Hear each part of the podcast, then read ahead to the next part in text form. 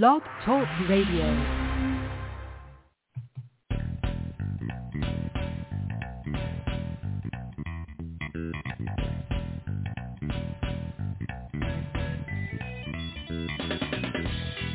Welcome to the Football Garbage Time NFL podcast, where our Scares and Dares episode, where we cover our favorite scare of the week and provide the NFL bets we dare to make. My name is Ha Kung Wong, and I'm the editor-in-chief of Football Garbage Time, and with me is my co-host for Scares and Dares, senior staff writer, Joanne Hahn. Hey everyone. All right, well, we got lots to talk about because, of course, we have Super Bowl 57 right around the corner. Today, we'll be discussing our new scare of the week, the 2022 movie Deadstream, and giving you the bets we dare to make. So let's get this started.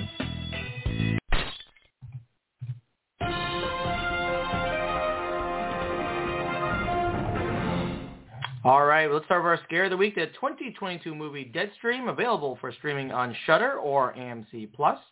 Deadstream is, uh, as I mentioned, 2022. It comes uh, clocks in at a very brisk one hour and 27 minutes. Directed, produced, and written by Joseph Winter and his wife Vanessa Winter, and actually starring Joseph Winter as well. So as per usual, we're going to give you a little bit of background on this movie, and then we'll tell you how we uh, what we think about it, our scarometer, what we like most and least, and of course our star rating for the movie. So moving right along, this movie Deadstream uh, begins with an opening screen saying, "In October of 2022, a beloved internet personality disappeared in a house near Payton, Utah, while broadcasting a live event. A year later, his footage was found." Similar to what we've seen, obviously, in things like the Blair Witch Project. Before the camera pulls back and reveals those words are written on a T-shirt that self-identified piece of trash Sean Ruddy, played again by Joseph Winter, is selling as merchandise. A disgraced and demonetized YouTube personality after one ethically dubious stunt gone wrong caused audiences to turn on him and sponsors to leave him. And Sean filmed an apology video and vowed to live stream his way back to profitability by spending the night in Death Manor, a house supposedly haunted by sordid ghost children and or a dead 19th century poet named Mildred Pratt. As part of the deal with his new sponsor, an energy drink uh, manufacturer, he leaves or he, if he leaves or fails to fully explore the house, he loses his new sponsorship. So Sean decides to throw his car's spark plugs into the woods when he arrives at the house to stop him from leaving. Sean proceeds to rig the house of multiple motion-activated cameras, and in addition to one he carries and another one mounted on his head for POV shots, and he finds a, quote, safe room, unquote, to use as his command center as he explores the house. Throughout Sean's time in the house, he's constantly bombarded by his live stream followers' comments, some helpful and some not so helpful, but all of which Sean encourages to increase his viewership. Sean even brings with him a wheel of random events to entertain his viewers that at times forces him to do certain less than intelligent things in the house, such as hold a seance. And after the seance, of course, someone tries to break into Sean's safe room, and predictably, Sean freaks out. But it turns out to be Chrissy, a self-reported super fan of Sean's YouTube channel. Chrissy then joins Sean as he continues to explore the haunted house. But when Sean accidentally angers a vengeful spirit, it becomes a real-time fight for his life and social relevance as he faces off with the sinister spirit of the house and her powerful following. So, with that said, what do you think here, Joanne, about the movie Deadstream? Uh, I really liked it. I know we've been on a horror movie kind of uh, binge, binge yeah. but I think Deadstream was one of those um, really rare found footage films that I really liked. Yeah, and I know you generally don't like found footage films. Yeah, right. I mean, but so, so many horror movies are found footage right. because I think people kind of relate that to being something scary yeah. ever since the Blair Witch, which I kind of disagree with, but.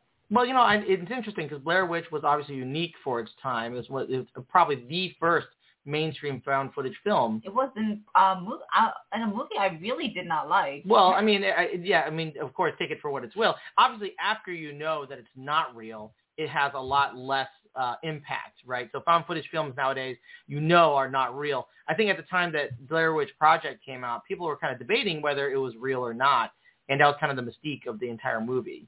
So, you know, seeing in that context, it was kind of like, oh my gosh, are we actually seeing people being stalked by these witches, uh, or is it just, you know, it's, fake? It's not that. it was more of the camera angles, the shooting, the shakiness. Like those are all the things that I don't I I don't really like about found footage. So shaky cams, really good. yeah, I mean it's I you know, I don't know, it's just something about it. Um, I'm just not crazy about it. Okay, so what what did they do right here? What did you like most about this movie? Why, what did they do right here that made you like Deadstream when you don't generally don't like found footage? I think it it probably was um, you know how we say the shaky cam, the fact that uh, all of all of the cameras were mounted. Right. So even though it was found footage, a lot of it was you know um, it wasn't. A lot of it wasn't. It looked like well, he did have the POV watching- camera. Yeah, he did. Yeah. And he had the head cam. So it, it's definitely a found footage uh, style movie, but at the same time, it also isn't hmm um, because of all the cameras. So they kind of um, project it like it is just a, a, a scene shooting type of deal. Yeah, sort of, sort of like what they did in Hell House, which they they had a lot of mounted cameras Mhm. around it, made it less shaky, shaky cam footage, and Yeah. more just kind of like um, uh, almost security footage. Yeah, and I and not only that, um, but also I thought the uh, story and just the entire movie was done really well for a found footage film and for a premise that's been done a hundred times. Yeah. I thought it was done really well. There wasn't anything super unique about the No. story, but I mean, like, um, quite frankly, they they were all in, right? I mean, Joseph Winter, who played Sean Ruddy, Mhm. was basically all in on this, and Melanie Stone, who played Christy, did a great job as well. And I think what was interesting about it is that they gave uh, him a reason to make poor decisions. Right, and I think that is what is is what made kind of made the movie because when you watch these things, you're always like, why would you do something like that? Right. And granted, the spark plug thing was really Pretty stupid, dumb. Pretty dumb. But like, I understand why he did it. Yeah. It's totally stupid, but I understand.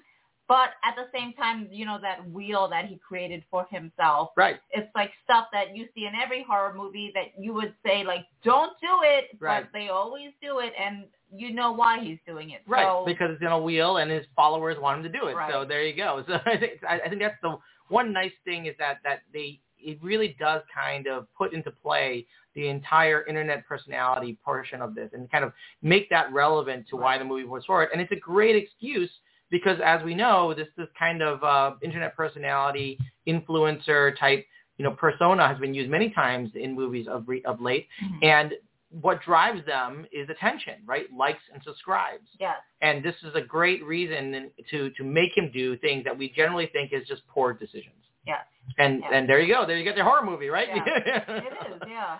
I, I kind of felt like, and I and, and I read about this elsewhere. Someone called it the Gen Z version of the Blair Witch Project, and I don't necessarily agree with that I don't know if that's true. because the Blair Witch Project was kind of serious, and this was not serious. no, it yes, like there was nothing humorous about Blair Witch. Right. Like Right. I mean, dude, that's just straight out. It was supposed to be like horror and intense. I mean, this like um Winters actually created a lot of levity Yep. in the in the entire movie. So even though um he made it very believable when he was scared, you were you were like, oh my god, you know something's gonna happen. You Right, know, like yeah. I mean, he just did a very convincing job. Yep. All right. So what did you like most about the movie, and what did you like least? You know, there's two things I really liked, and I was kind of debating which one I liked more. And one I think is um is uh Winters, the Yeah. the the actor, director, producer. Yes, the, Joseph Winter. Yes, the jack of all trades. Like Yes. I thought he really um played his role very well. Mm-hmm. He was, like I said, he was very convincing. He was all in. He was all in. And the fact that he mixed, you know, his comedic side with the horror side, I think, just think he just did everything just really well. kind of like Evil. Dead, right? Yes. I mean, can I remind you of Evil Dead and Sam Raimi and that's production? what we said. We said that it was kind of like a A Sam Raimi production, like yeah, Evil Dead. yeah. We, that's what we compared it to after we finished watching it. The other part I really liked um, was the live stream factor. Yeah. So while you know he's doing this, it's all live stream. So he was reading off comments, Mm-hmm. you know, through the movie. And also asking for help. Is Yeah. anyone out there? Can Right, give? right. And so I, I thought that addition was also really clever. Well, I think that was kind of, and that's the the entire point behind this is that he's doing something incredibly dumb and incredibly stupid, incredibly dangerous, but he's doing it because of these subscribers, and so he needs the feedback, right? He Mm-hmm. Right. needs the feedback. But like them. the comments, I thought some of the comments were They're realistic, funny. right? Because a lot of them were, Very were realistic. yeah, yes. a lot of people Uh-huh. were poking fun at him. Yes. Some of them were calling him uh, wimp, and some of them And, were just saying they don't believe him. Right, and and people, and also like you know, people are actually giving them help. Yeah, Like there are a handful of people who are helpful. they were like looked into stuff and told him like what like you know at one at one point there was a symbol he finds and he doesn't know what it is. Yeah. And one of his subscribers goes and looks it up and tells him what it is. I mean, like all those. I just thought that was a very clever addition it. in that way reminded me of the sh- other Shudder um, movie Host, which was all kind of filmed over uh, basically Zoom. In which case, each of them were finding out different things in different locations. This Mhm. kind of had a similar feel. and but that was also very different. It was Well, that was a much more serious uh, movie, but also very much much more brisk. So I, I actually liked that one in many ways better than this. But this actually was very funny and enjoyable. uh-huh. I thought great. So what did you like least about this? um that it was found footage. Okay. I mean- but, but, but the found footage, you, you mean they kind of neutralized that, right? I mean, like I said, there, a lot of it was, Yes. was fixed angle cameras. It is, but at the same time, you know, like I'm just not a fan of found footage films. I mean, I, it's for me like one of the things I thought was a little off-putting. I think were the um the uh, ghosts. I guess. okay. I mean, uh, it's not that they weren't scary, but I guess because of you know the way found footage is always shot, the appearance of it always looks not too realistic for me. Okay, but they do. But I think that's why also why they had the shaky cam part, right? Because you don't want to get a good look at any of the low budget uh, special right effects, right? because you don't have right you don't have a lot of the po- i feel like a post production as you would in all these like you would have high- almost zero right, post production. you know budget movies Right. so i i mean like but that's something you can't really help when you're doing something like this so i don't want to criticize it too much for it uh the realistic appearance of like the the ghost makeup or what appearance or whatever you want to call it right. and not to take away any of the horror parts because there was very good imagery. Yeah, no, I think for the most part they did they did a great job with the budget they had for Mhm. sure. Um, all right, so I, I think that um, it was obviously a great found footage movie. I think they could have done. They don't think they could have done much more with it from what they did. So no. let's give us your uh, scarometer here, zero to ten. You Ten know- being the most, zero being nothing. Um, this one I'm gonna give a six. I think if people saw it, I think they would be uh scared a little more than average. Mhm. Um, I also, uh, I don't know. I just just thinking about it, I just felt it was a little better than average for the scare factor. Yeah, I, I'd say that early on, I, and and I'm going to agree with you. I'm actually going to bump it up to a seven because I think early on you could feel kind of the fact that he was in there on his own, and although his followers were there with him, he's the only one who's at risk. Mhm. And you can kind of put yourself in that situation and say, "Oh my gosh, this is." It's kind of great to have people around you in terms of uh, remotely, but it actually accentuates how limited that type of interaction is, Yes. right? Because they can't do anything to help you except for give you information. Yes. Uh, and a lot of people nowadays think of social media as being the real connection with people, but how connected can that be in a situation here? It really kind of makes that a dichotomy. You know, you're I mean, that's a really good point. And also the the place, the location was very isolated. yeah, super isolated. So when you take into fact that, you know, you are isolated, all you have are these people like watching you live stream. Yep. It creates a sense of, I think, a, lot of vulnerability if Yeah. you are in danger. it's like isolation, but in a group, because you know it, it's just like they say, like a city can be one of the loneliest places because you're there with a lot of people, but you're not, you don't know any of them, you can't connect with any of them. Here, it's a similar situation where he's in an isolated location and he has probably millions of people that are watching him, Mhm. but none of them can do anything for him. No. Right. So I think it's very interesting there. And of course, um, the Chrissy factor. I won't say more about that, but a very Yeah. interesting part of the movie uh, being the super fan that Mm-hmm. chose to join him on site. All right. Give us a star rating zero to four. A three. Three. Yeah. Wow. All right. That's pretty darn good. It is. Uh, I'm going to give it a two and a half. I Mhm. actually think um, it is. Uh, it's great. It's found footage. It is kind of a one man show. Mhm. Um, the, And which makes it super hard. yeah, it is. It's really hard, but the routine grows a little bit stale near the end. Uh, you know, I'm not. I won't say much more about it, but I think that honestly, they could have shaved a little bit more and made it just as um, brief and thrifty as Host, which was only like 58 minutes. I think they could have done the whole Oh, thing in that's 58 minutes. interesting. You think it was a little too long? Yeah, yeah. I think they could have done this a little bit faster. I mean, yeah, I guess you know, I, you know, I guess there were- were repetitive parts, Yeah. but I felt like those repetitive parts rolled into something else. I guess. So yeah. it wasn't a long movie. I didn't feel like a No, long movie. it was it was still very uh brief. Like no, I but said, it didn't feel like a long because we've watched hour and a half movies and we're like, holy shit! Like we still have another half hour. what is going on? well, here? This no, obviously not a great movie, right, right? it's right? not. obviously not a I great mean, movie. it's but like this one, you we're kind of waiting for something else to happen, and I don't know. I just I. I think because it was found footage and I enjoyed it, like I want to bump up that score. Okay, sounds good. So you give it three stars. I give it two and a half stars. Again, we were reviewing Deadstream, the 2022 movie, available now on Shudder and AMC Plus. Okay, let's get the boxing bell on that one and turn to the other side of this. Let's turn to the bets that we dare to make in Super Bowl 57. So give us your first player prop bet that you got. So I'm doing two tight ends this week. Okay. And the first tight end is Travis Kelce, and that's 79.5 total receiving yards. And Okay. I did the over. The over. That, you know, this one was really hard. Um, I really debated whether to do over and under. And maybe my reasoning for doing over is not the best reasoning at all. hmm Uh, Travis, first of all, Travis Kelce, he has he has the eighth most receiving yards this season. Hmm He, but of, of any player. of any Any of player. any- Not just tight end. no, not tight Any end. player. Any yeah. player. Yep. He has the he is the, has the eighth most receiving yards. As a tight end, he is the top. Yeah. He is the leader Right. of It's tight even, ends it's not even in close. this league. It's yeah. not even close.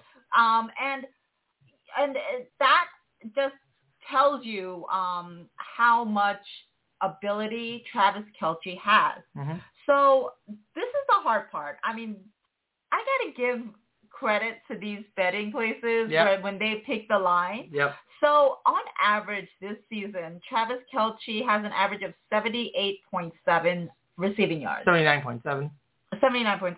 or 78.7. No, Oh, 78.7. 78.7. Okay. 78.7. Oh, I see. When you include the I postseason, see. I see. Yeah, yeah, yeah. when you include the postseason, Yeah. he has 79.7. Wow. Okay. So, So- so Mr. Consistent, really. Right. I mean, if you look at his stats, there are games where he went all out, and there are games where he had only like 30 yards. I Right. mean, it just really depends. Right. But on average, he is out there. He is there, right there on that betting line. Yep. So, you know, it, that's why I think it made it really hard Mhm. because you know uh, when you look at the Philadelphia defense, Mhm. tight ends have really struggled against them. Yeah. Uh, and when looking at all of the teams that played against Philadelphia this year, only two teams got over uh, 79.5 yards, Uh-huh. um, so 80 yards at the end of the game. Uh-huh. And From their tight ends. From their oh, from their tight ends. Uh-huh. We're talking about tight ends from Yeah. their tight ends. And those two teams were Week 13, the Tennessee Titans, Yep. and Week 17, the New Orleans Saints. Yeah. And so you're asking yourself, how did they manage to do that?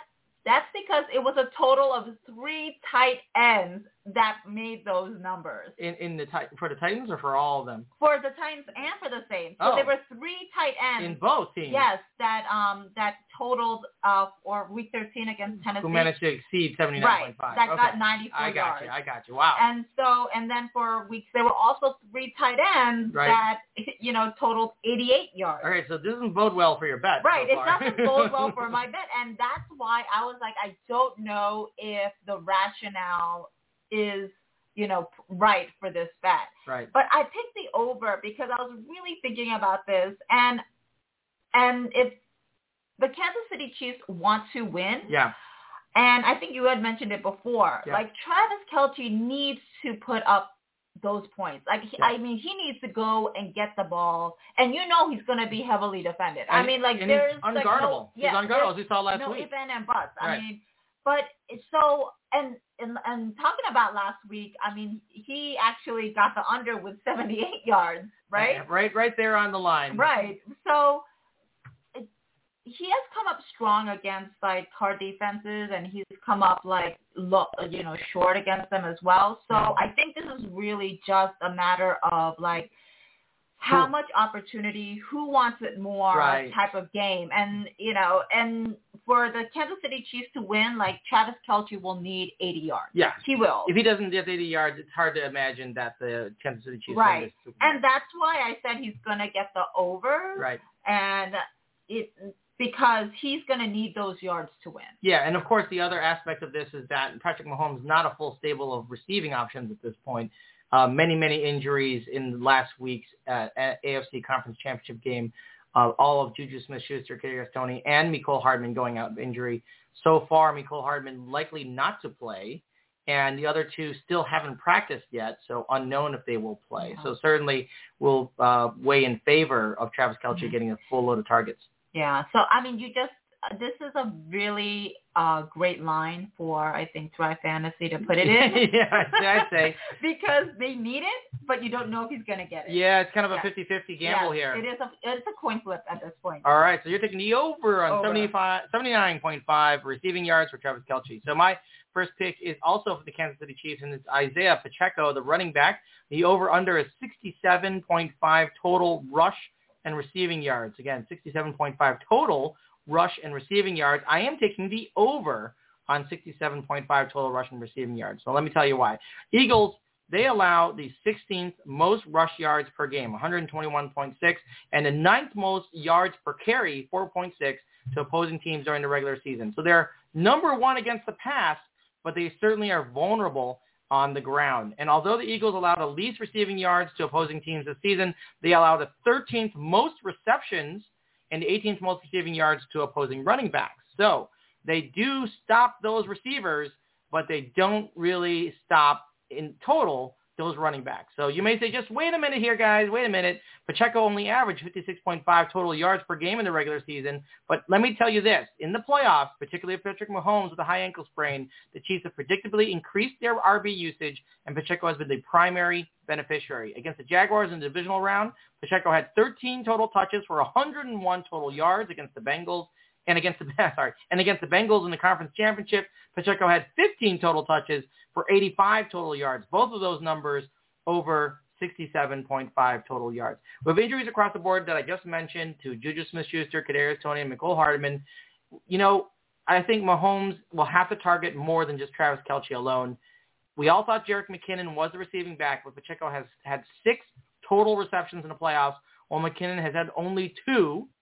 And, uh, and all that together means that I am bullish on Pacheco taking advantage and going over 67.5 total rush and receiving yards. Yeah, I mean, I think there is going to be a lot of like, plays that um, you just haven't seen through the season. I yeah. mean, there just has to be with the way that the Chiefs are are hampered with their players, yeah. with Mahomes' ankle. You know, it's there's just too much going on where they really need things that we just have not seen that Philadelphia has not seen that they just can't be prepared for. And Pacheco was was the one guy who was absolutely. I mean, aside from Travis Kelce getting pelted with targets, Pacheco is the one guy on the Chiefs that has unilaterally increased since the beginning of the playoffs. Yeah. So I think his uh, opportunity to beat that, particularly since it's a total of rush and receiving yards, and particularly because the Eagles are vulnerable on the ground and also vulnerable to passing, pass receiving uh, running backs I think he's going to go over 66, 67.5.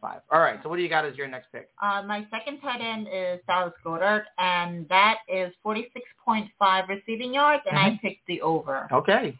So yeah, I'm just I'm just gonna go all in with the tight ends this week. uh, well, next week for the for the Super Bowl, but Dallas Goedert averages 85.5 receiving yards over the regular season in the uh-huh. 12 games that he's played and only five of those were below 46.5 receiving yards. Okay. So I'm going to say that I'm pretty confident that he is going to be a target for um, for Jalen Hurts. And it's funny because like Goedert is, is also um, a player where he could score big and he could score really low. I mean, sure. again, you just don't know. I mean, against the 49ers, he only had 23 yards.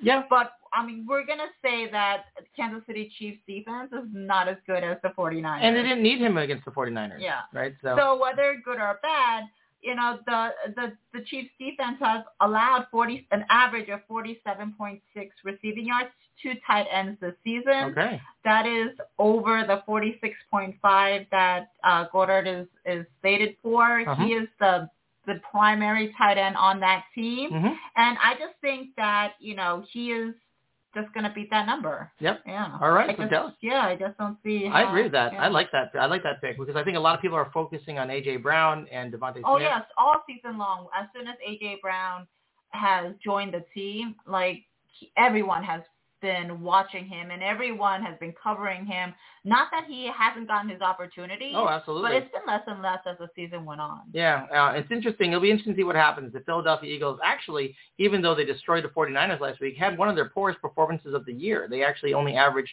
uh, 3.4 yards on the ground and 4.8 yards per pass, and they had an average play of less than four yards per play. So they weren't really that good, and every player really kind of underperformed. But the 49ers really just had nothing on offense. So Oh, I mean, there was nothing I they mean, could do. I just it, this is really funny because we discussed this, but like you watch the you know the conference championships to see like what team would actually be better for the Super Bowl, but you had no information for uh Philadelphia and Oh, yeah. the 49ers Right. because the 49ers were just Not the so 49ers. hampered. Right, They, were not the so 49ers. hampered that I mean- like would they have won if everyone on, you know, the 49ers were healthy? Maybe. You don't know. There was that crazy call that the referees missed. I mean, there's Yeah. just like so much stuff that went on that you just got no information of if, you know, How they're going to perform. Philadelphia Yeah. was this good of a team facing a defense this good. Yeah, I mean they certainly had the benefit of having their um not having to worry much on defense. so uh, that obviously changes the dynamic of the game. Okay, so they got the over on 46.5 total receiving yards for Dallas Goedert. All right, my last pick is I think a little more daring, but uh, and everybody might say, wow, that's really daring, but I'm going to tell you why I don't think it's daring at all. It's Kenneth Gainwell. He's the running back for the Philadelphia Eagles, the second running back for the Philadelphia Eagles. Over under is set at 33.5 total rush and receiving yards. 33.5 total rush and receiving yards. I am taking the over on 33.5 total rush and receiving yards. Let me tell you why. The Chiefs allowed the eighth least rush yards per game to opposing teams in the regular season, 107.2, but the fourth most receiving yards to opposing running backs.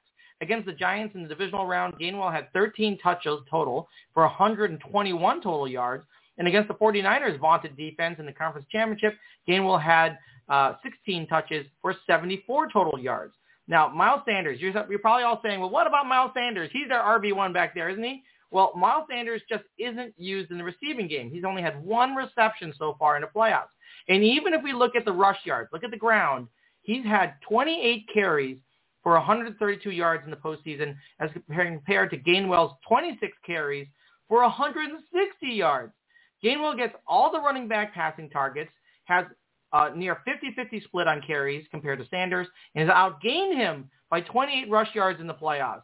I suspect the Eagles will continue the timeshare, so I'm on board with Gainwell going over the measly 33.5 total rush and receiving yards in this game. Yeah, I agree with you. I think one of the things Philadelphia has really done well is use their running back. Yeah, Uh, you just don't know right. uh, what they're going to do, no matter who is back there. Yep. And uh, Gainwell has been really a big contributor, I think, to this team this year, outside of Jalen Hurts running it himself. Well, certainly in the But, in the playoffs, he's really broken yeah. out. I mean, like he's really, really broken out in the last two games. But yeah, he's always been there as a contributor, right. uh, and I think he just doesn't get a lot of uh, attention. I, that I agree. I don't think so either. Um, you know, he's a young player, and you know, people kind might not you know recognize it, but like, yeah, I think like thirty-five. Point, I mean, that is really Yeah, low. thirty point five. Yeah. Yeah. it's really low. I think everyone's expecting Jalen Hurts to run a lot, I and, think and that's so probably too. why I think so too. this prop is so Yeah. low.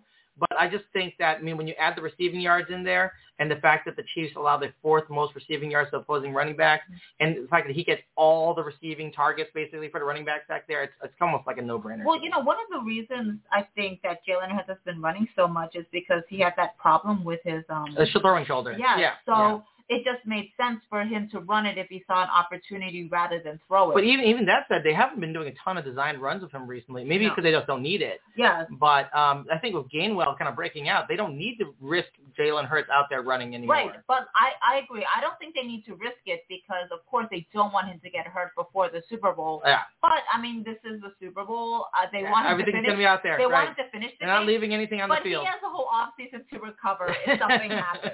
So we can see plenty of design runs for Jalen Hurts too. But I, I have confidence in Gainwell there. And that, of course, brings us to the end of the show. Let's hit the air horn on the show. All right, Joanne, why don't you give us your social media so people can follow you? It's uh, Kung Fu for You on Twitter. All right, feel free to tune in to our Twitter and let her know what you think of our picks. And as I say, you can find me on Twitter at FB Garbage Time or on Facebook at the Football Garbage Time page. As usual, thank you for listening and wasting time with us. We hope you enjoy our weekly scare and make some money with our weekly dares. Until next time, enjoy your NFL week and Super Bowl 57. Good luck, everyone.